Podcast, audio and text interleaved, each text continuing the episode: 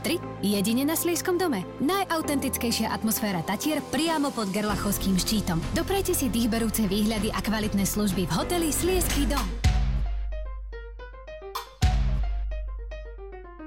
Arktických podmienkach absolvovala Ice Ultra, 230-kilometrový pretek za polárnym kruhom, odbehla Colorado Trail v nadmorskej výške 3500 metrov a denne beháva aj o 4 ráno. Moderátorka, herečka a ultrabežkyňa Lenka Vacvalová je hosťom dnešného podcastu. Lenka absolvovala si Ice Ultra. Uh, aký máš toho dojmy? Už ste sa teda vrátili, si späť na Slovensku, asi po dlhej dobe v Bratislave. Bolo to veľmi extrémne, ako to teraz spätne vnímaš? Uh, no, nebol to asi najextrémnejší zážitok môjho života. Bolo to veľmi mrazivé, pretože v najchladnejšom bode toho preteku bolo minus 35 stupňov, ale to bolo vlastne stále akoby inak boli teploty zhruba minus 10, minus 15, maximálne večer klesaj nejak na minus 20. Takže nebolo to úplne, že najextrémnejšie. Pripravovala som sa na, na minus 40 ale bol to taký ako veľmi pekný, veľmi vizuálne pekný zážitok, mm-hmm. a plný snehu, spoznala som tradičných obyvateľov Laponska, čo sú sámovia. A dozvedela som sa niečo o ich živote, o tom, ako, ako chovajú sobou.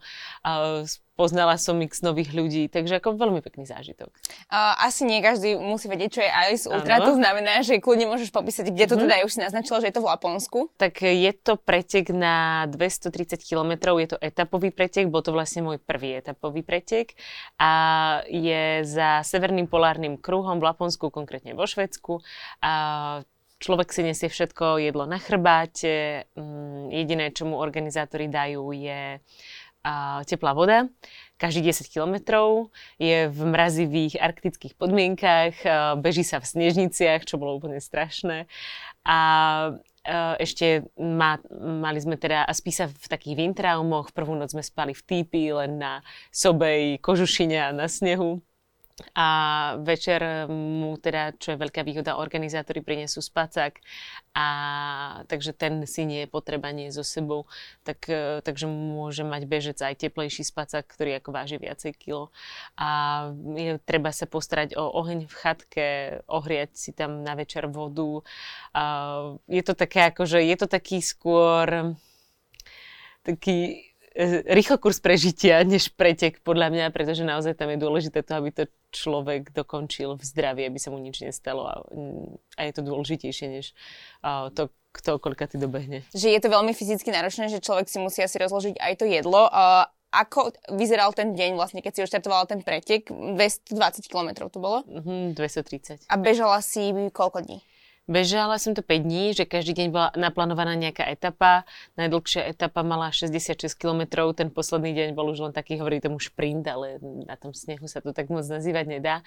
A v povinnej výbave bolo veľké množstvo vecí, čo sme museli mať so sebou a jedna z nich bolo, že uh, povinne sme mali mať 2000 kalórií, doporučených 3000 kalórií na deň, ale ja som mala asi 3,5 tisíc kalórií, čo pri tom výdaji je stále málo, hej, že reálne by som potrebovala mať viacej, mm-hmm. ale to už by môj batoh nevážil 10 kg, ale bol by z toho taký food trip a mala by som 20 kg batoh a večer tam vždy vytiahla celú kuchyňu. Takže uh, vlastne všetko je to o sušenom jedle, ktoré je najľahšie a zároveň nezmrzne.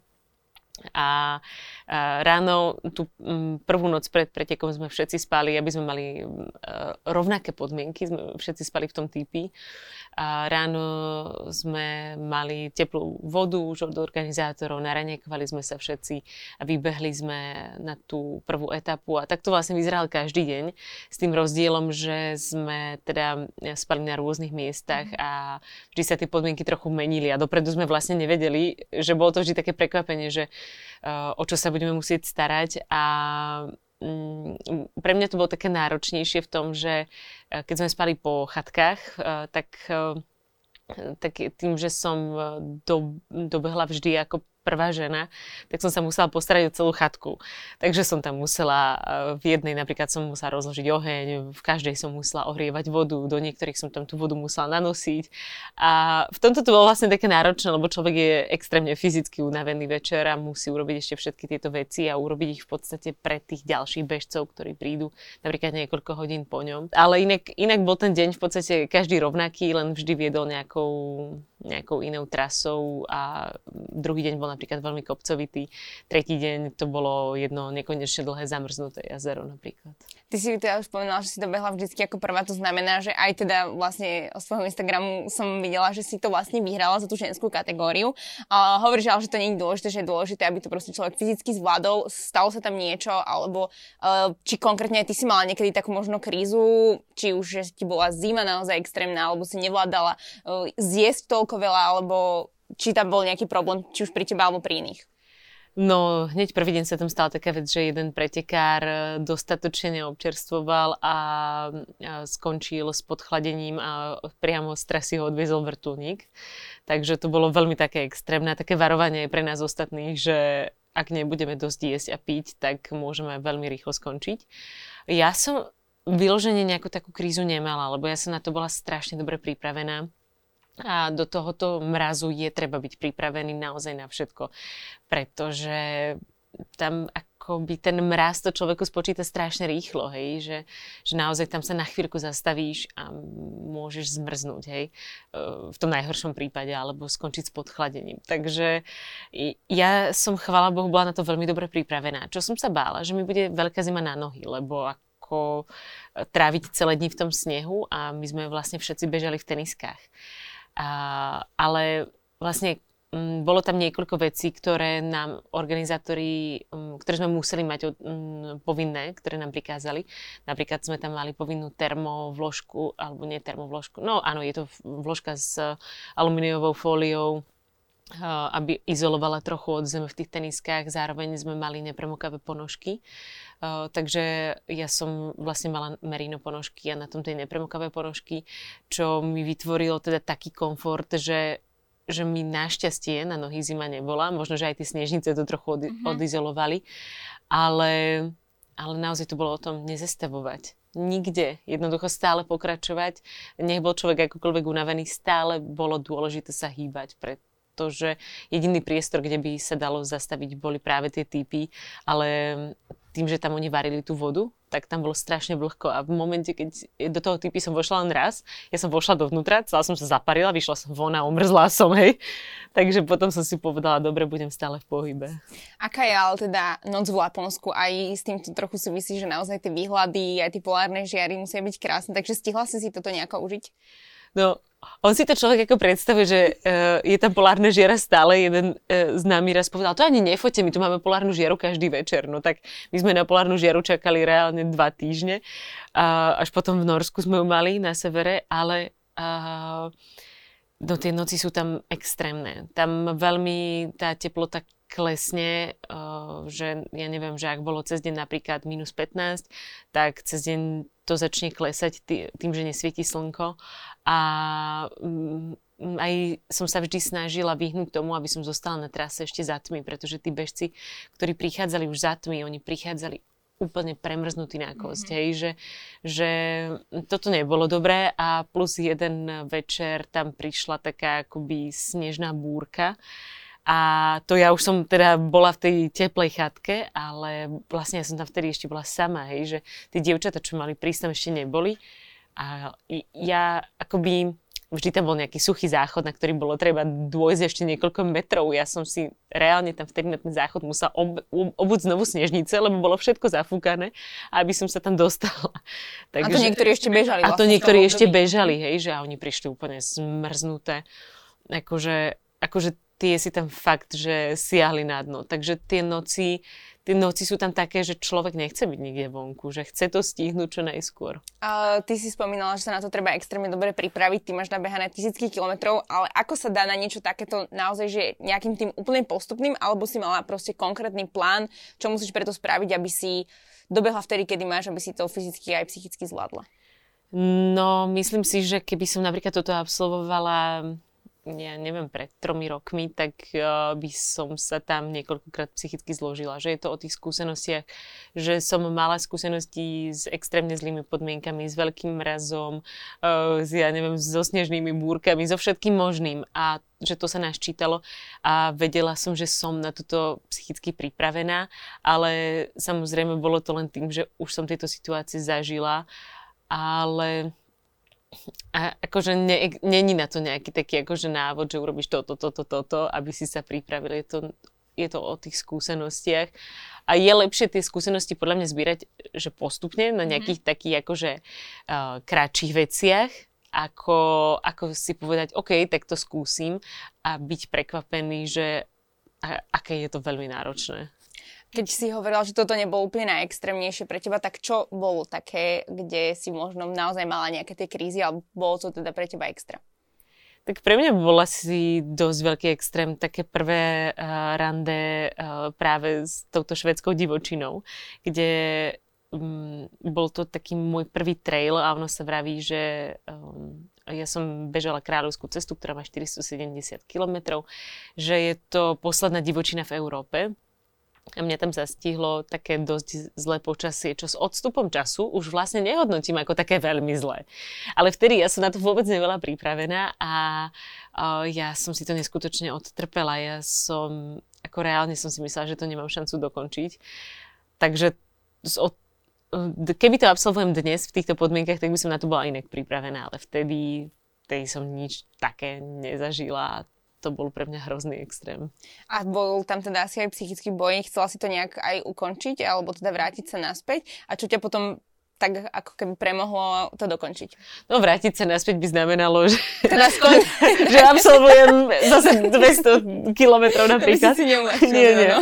Ale no, chcela som to ukončiť niekoľkokrát, ale mm, on tam vtedy mm, mi robil priateľ support a keďže bežec, s ktorým som to mala vtedy bežať, sa zranil, tak on pokračoval priateľ so mnou a on mi vtedy povedal, že je to už moja cesta, už som na nej a že jednoducho cestovali sme tam strašne dlho, lebo vedie to ďaleko a že, že mám to dokončiť a mám to prieť ako svoju cestu a tak nejak som sa k tomu snažila pristupovať, ale akoby bez tej podpory, ktorú som vtedy mala, by som to, by som to nedala.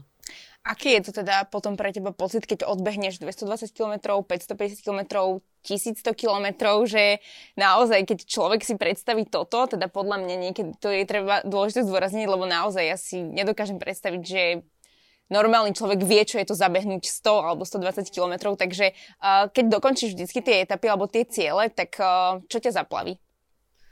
No, on si to podľa mňa, väčšina ľudí, ktorí akoby behajú napríklad nejaké také kratšie trasy, si to predstavia ako takú tú na tých kratších trasách je taká tá typická euforia v tom cieli, hej, ale to sa tu úplne nekoná, že ja napríklad behávam, tým, že behávam rôzne dlhé trasy e, e, na etapy, rôzne etapové prebehy, že napríklad má to tisíc kilometrov, každý deň vstanem, prebehnem nejakých 60 napríklad, tak on sa, človek je hrozne uh, taký adaptabilný tvor, hej, že to telo si na to zvykne, že takto vyzerá každý jeden deň a vyzerá každý jeden deň napríklad 20 dní tak.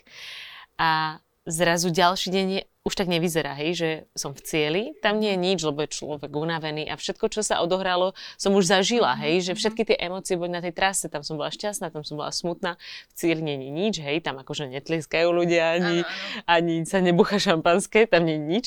A vlastne ďalší deň začne, ale človek už nikam nebeží, pretože už zdolal napríklad tú tisíc kilometrovú trasu a je to také vlastne strašne zvláštne, že človeku to začne chýbať, lebo už si na to zvykol.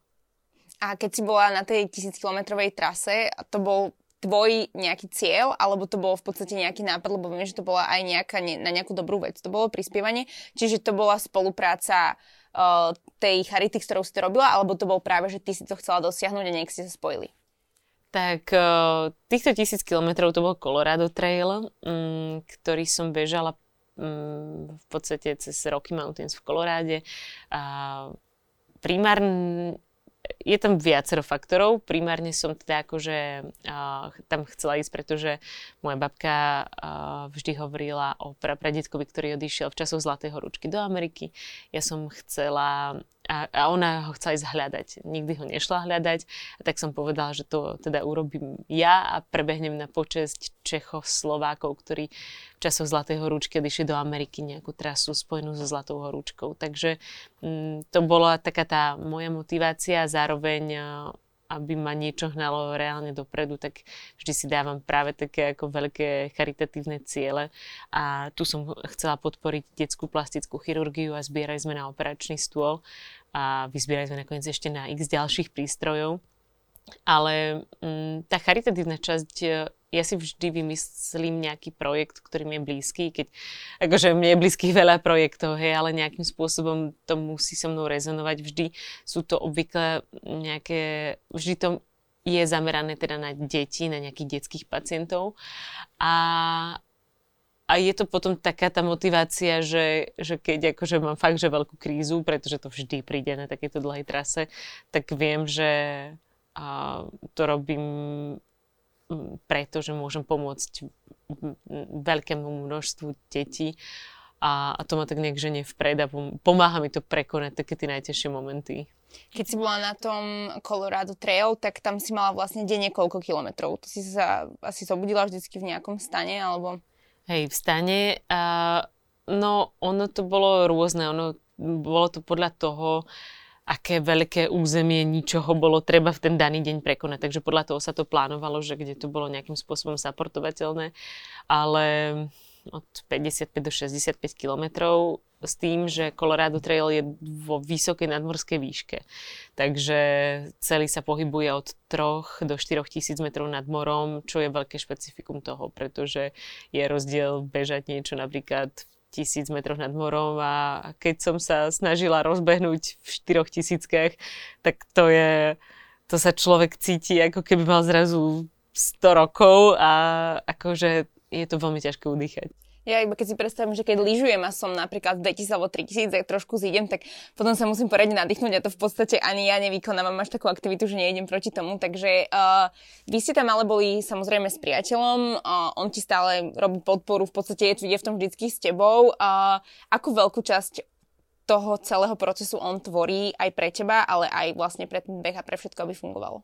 On je v podstate, ja mám niekedy pocit, že on je dôležitejšia súčasť toho ako ja, hej, že mne sa páči, že my, nám sa podarilo nájsť v podstate v tomto takú absolútnu spoluprácu toho, že toto nie je a že to nie je akoby len môj projekt a že to aj ľudia vnímajú, že, že za tým nestojím len ja, ale že, že je to naša vzájomná spolupráca a on sa naozaj stará o všetko.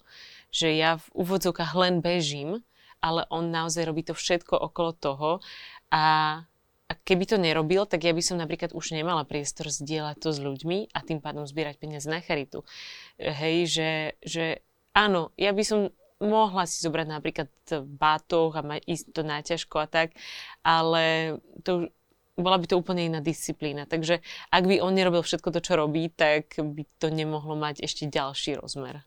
Je to celkom zaujímavé aj z toho pohľadu, že vlastne ste partneri, čiže musíte vlastne ako keby aj súkromný, ale častočne aj pracovný, fyzický, mentálny život zdieľať, že uh, ak máš možno nejaké také vychytávky, ktoré už si spozorovala, že čo vám v podstate udržiava to všetko zdravé, aby to fungovalo. Že máte na to nejaký recept? tak keby máme, tak to predávame. n- Nemám. My sme si museli naozaj a, a, a vždy musíme preskákať takými tými najťažšími momentmi, ale asi jednoducho obaja vieme, že prečo to robíme a, a sme pripravení na také tie ťažké momenty. A, a máme na čom stavať, že my sme naozaj si spolu zažili proste strašne veľa náročných chvíľ a my sa vieme podporiť a podržať v tých najnáročnejších momentoch a, a o tom to je, no, že mm, o tej podpore toho jeden druhého. Dostala si sa k tomu behaniu v podstate tak prirodzene, že najskôr kúsok, kúsok, kúsok a potom vlastne tisíc kilometrový... kúsok, kúsok, kúsok a je to tisíc kilometrov. Že bol teda nejaké, niekedy nejaký plán, že chcem raz zabehnúť, alebo to skutočne bolo len, že voľný čas a nejaká pohybová aktivita. Akože ja keď si spomínam na svoje začiatky, ja som vtedy ešte hovorila, že napríklad, že a ja by som v živote nebežala žiadny pretek, hej, a to som uh, nemala ešte akože odbehnutých v kuse ani 10 kilometrov. Ako naozaj som sa prepracovávala cez prvé 2, 3, 4 kilometre, potom som sa teda prihlásila na ten prvý 10 kilometrový pretek, ale šlo to tak akože postupne, nebolo to také, že by som Vôbec som nikdy nesnívala o nejakých dlhých trasách alebo o nejakých ultramaratónoch. Ono to tak nejako všetko prišlo prirodzene. Čo je asi pre teba taký ten moment, alebo čo bol taký ten moment, kedy naozaj si, si povedal, že tak idem do toho?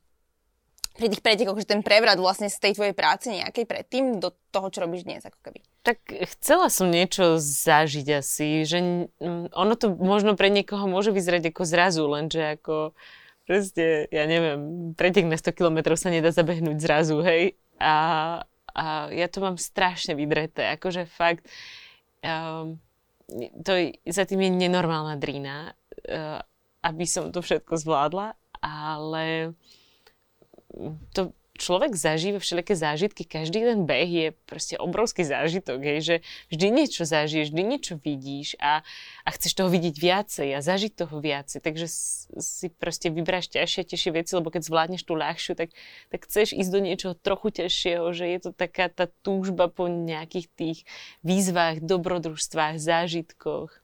Mne sa na tom veľmi páči, že takto presne to teda aj dávaš ako keby na papier, že v podstate píšeš. Tie knižky prišli taktiež prirodzene s tým, ako si objavovala ako keby ten svet a zvyšovala si tie dobrodružstva, alebo si vždy písala?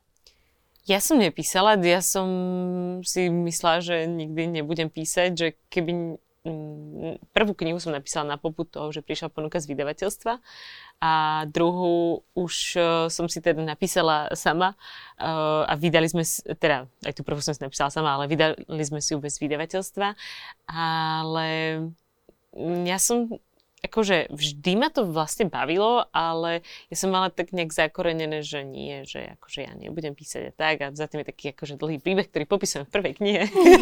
ale uh, je to skvelé, pretože ja vždy, keď sa do toho začítam, uh, spätne, tak je to také iné, že vravím si, aha, toto som cítila, tak toto bolo, hej, že, že je to taký akoby vlastne denník toho, že dnes už to vnímam inak tie zážitky, hej, že, že veľa tých aj zlých vecí človek vytesní, že si to zapamätá úplne inak a zrazu to otvorím a vidím, že toto som zažila, že takéto to bolo, že naozaj toto som cítila je to úplne skvelé. Minimálne, ako keby som to mala mať takto zväčšené pre seba a že keď si to akože za 30 rokov to budem zase si pamätať úplne inak, ale takto to mám do detailov popísané. Uh, a ty nad tým premýšľaš v podstate počas toho behania, alebo keď máš 60 km etapu, tak teraz nad čím tak najčastejšie uvažuješ, lebo tam asi veľa fakt zohráva tá psychika, človek sa spoznáva, spoznáva tú prírodu a všetko, že uh, čo sa v tebe odohráva v tých myšlienkach a tie potom dávaš vlastne na papier? Ten proces toho písania je taký, že ja si robím zvukové záznamy do telefónu, lebo akože úplne, že zastávať niekde a niečo si písať. Hej, ja, ja som na to myslela, že či potom keď prídeš vlastne pre všetkých zohreješ stan, tak ešte píšeš. Nie, nie. A ja si robím zvukové záznamy a potom ako keď, keď píšem knihu, tak si to púšťam a doplňam to nejaké také tie, práve tie spomienky, ale že často som prekvapená, že čo si nahrám, hej, že, že fakt nejaký ten radosný moment si niečo nahrám, alebo naštvaný moment, hej, a úplne si to púšťam, že toto vôbec ani neviem, že sa stalo, hej, že tie zvukové záznamy z toho sú super, lebo sú naozaj také autentické. A ale inak akoby, inak sú tie behy naozaj o tom, že človek premýšľa nad najjednoduchšími vecami, nad tým, čo bude jesť, kedy bude jesť, kde bude jesť, kde bude teplo, kde bude zima, hej, že úplne ten svet sa strašne zjednoduší, že nič akože extra človeka netrápi, to uh, ja, ako jednoducho nič, je mu je úplne všetko jedno, je to naozaj to najzákladnejšie prežitie a to je na tomto krásne. Na toto musíš trénovať asi dennodenne, že ako vyzerá vlastne taký ten tvoj bežný deň, keď si v Bratislave napríklad, alebo keď si vlastne mimo toho nejakého behu. No keď som v Bratislave, tak je to pre mňa veľmi špeciálny deň. Čo ja nemám už nič ako bežný deň. Ja, ja reálne akože... Mm, my sme stále niekde, my, sme, my strašne veľa cestujeme a ja vlastne vôbec neviem, čo je môj bežný deň. Akože vôbec. Uh, ja nech som kdekoľvek, tak ráno vstanem a idem si zabehať. Som schopná ísť si zabehať aj o 4 ráno. Ale tie dni sú tak veľmi iné, že ako mám rada, keď sa občas pošťastí taký deň, že máme s priateľom pohodu a je jedno, že kde to je, uh-huh. hej, není to fixované na konkrétne miesto, že si idem ráno zabehať, dáme si také neskoré raňajky, hej, potom teda venujeme sa našim zvieratám, napríklad ideme na prechádzku, alebo uh, uvaríme si nejaké skvelé jedlo, ale nič akože, ako nejaký bežný deň. To, to nepoznám. A um, vy ste teda naozaj taký akože cestovaní, že stále niekde ste vlastne čo som zaregistroval, bolo Švajčiarsko, Norsko, Švédsko, takéto skôr, že máš, alebo máte radšej možno tie zimnejšie podmienky? Si myslím, že povieš tie, tie drahšie destinácie, lebo si zrovna vymenoval. alebo aj tak, no, lebo akože... Hej, ve, uči, veľmi radi sa uskromňujeme. my, akože, my sme minulý rok v lete uh, lyžovali, hej, že boli sme vo Švajčiarsku a napadlo nás, že by sme si teda tam uh, vyšli nejaké štvortisícovky, akože ja by som chcela raz za svoj život zozbierať všetky štvortisícovky v Európe. Takže, že vidíme na nejakú štvortisícovku a... Ešte, pre, pre je koľko, akože, aby, aby sme mali tak... Koľko je?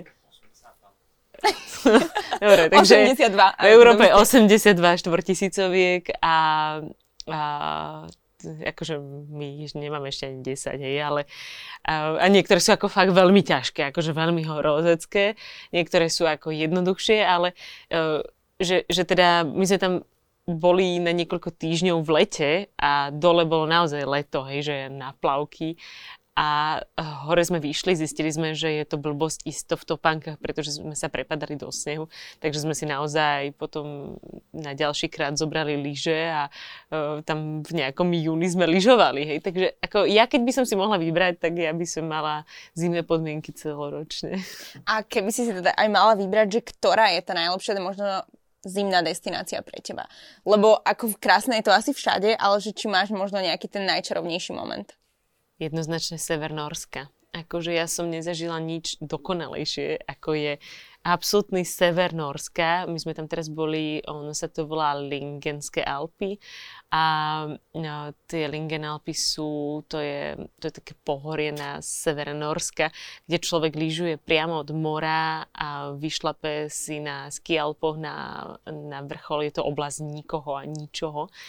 A ten sneh, ktorý sme tam lyžovali a ja som netušila, že existuje vôbec takýto sneh. To bol taký prašan, že akože to bol zážitok ako žiadny iný. Tam sme mali aj tú polárnu žiaru posledný deň, keď už sme tam boli. Ale naozaj človek je na tom vrchole, vidí to more. To je ako je to ďaleko, ale stojí to za to. Dopomohla ti v nejakom smere možno, že aj pandémia, lebo viem, že predtým si sa viac venovala teda aj moderovaniu, aj, aj herectvu, že sa to teraz tak prekonvertovalo úplne na, vlastne na tie športy a na tie dobrodružstva? Inak je to dobré, že použiješ slovo dopomohla ti pandémia. tak e, samozrejme teda s rešpektom ku všetkému, čo sa stalo. No, ona zmenila úplne všetko, že mm, v podstate priateľ je profesionálny fotograf a my sme vlastne obaja zo dňa na deň prišli o, o všetky nejaké pracovné príležitosti, ale oveľa viacej sme sa tak nejak naučili fungovať uh, na nejakých svojich vlastných projektoch. Myslím, že oveľa sme kreatívnejší a tak nejak sme si viacej ujasnili, že čo chceme. A že nechceme byť vlastne závislí od nikoho konkrétneho, od ničoho konkrétneho. Že, že vlastne tá naša cesta je práve v tých našich projektoch. A teda aj ako je to neuveriteľné, že koľko sa nám vlastne paradoxne aj počas toho všetkého podarilo precestovať. Že, že nebolo to úplne jednoduché, ale, ale podarilo sa to že niekedy si človek predstaví, že, že ako toto je možné, ale ty asi sama vieš, že, že to prichádza tak prirodzene, ale asi aj s nejakou námahou, ale asi aj s tým, že to tak má byť. No, ja verím, že, že všetko je tak, ako má byť, ale tak ako... Mm, nie, nie sú to len také tie pozitívne stránky toho, že, že aj tento náš dobrodružný život je niekedy hrozne náročný, všetko to balenie, vybalovanie okolo toho, alebo nejaká ako celková logistika a, a že potom naozaj niekedy fakt neviem, ako vyzerá môj bežný život, ale je to krásne, že to, čo, to, čo sme zažili v podstate za ten náš spoločný vzťah, to sú úplne neuveriteľné veci, že my sme fakt dva blázni, čo sa hľadali, až sa našli. A myslím, že dôkazom toho je aj ten vlastne to video o to požiadanie o ruku, neviem presne, aký to bol teda. Um, bol to Matterhorn. Áno, ale že to bolo naozaj, naozaj krásne. áno, pre, teda. pre tých, čo nevedia, tak áno, tak ma uh, priateľ požiadal o ruku na Matterhorne a, a bol to um, Matterhorn akože je dosť už náročná štvortisícovka a bolo to ešte v zimných podmienkach, že tam sa my sme tam síce šli v lete, ale panovali tam zimné podmienky a ako sme sa dozvedeli, tak to, tam to je hora, na ktorú sa v tých zimných podmienkach nechodí, že chodí sa tam, keď je akoby holá skala. Ale on bol tak odhodlaný, že mal tú ruku požiadať, že, že jednoducho sme šli aj napriek tomu, že to bolo mm, veľmi náročné a celú dobu tam bolo minus 16 stupňov a, a fúkal studený vietor a fakt som si tam siahla na dno, ale na Matrhorne sa nehovorí nie, tam nemá človeka ísť. to je dobrá stratégia vlastne. Uh, máš teraz nejaký taký ďalší cieľ alebo plán, čo by si si prípadne chcela odbehnúť alebo do niečoho iného sa pustiť? Mám cieľ zorganizovať svadbu, ale ešte som nezačala. A to je napríklad pre mňa je to väčši, väčšia výzva uh, robiť takéto tie veci, čo sa okolo svadby robia, ako čokoľvek odbehnúť, lebo to je taká zase úplná neznáma. Takže to je vlastne teraz priorita pre To je priorita. A vydala si vlastne aj druhú knižku. Vydala, áno. Ktorú myslím, že tu máš, môžeš ju kľudne. A táto je v podstate... Uh... Viac odvahy. Ja ti ju aj venujem. tak, Ďakujem. Tak keď by si akože chcela inšpiráciu na nejakú dlhú trasu, tak... A ona je v podstate o čom táto druhá? Tá je o španielskej GR11, uh, o Pirenejach, ktoré som prebehla od oceána k moru.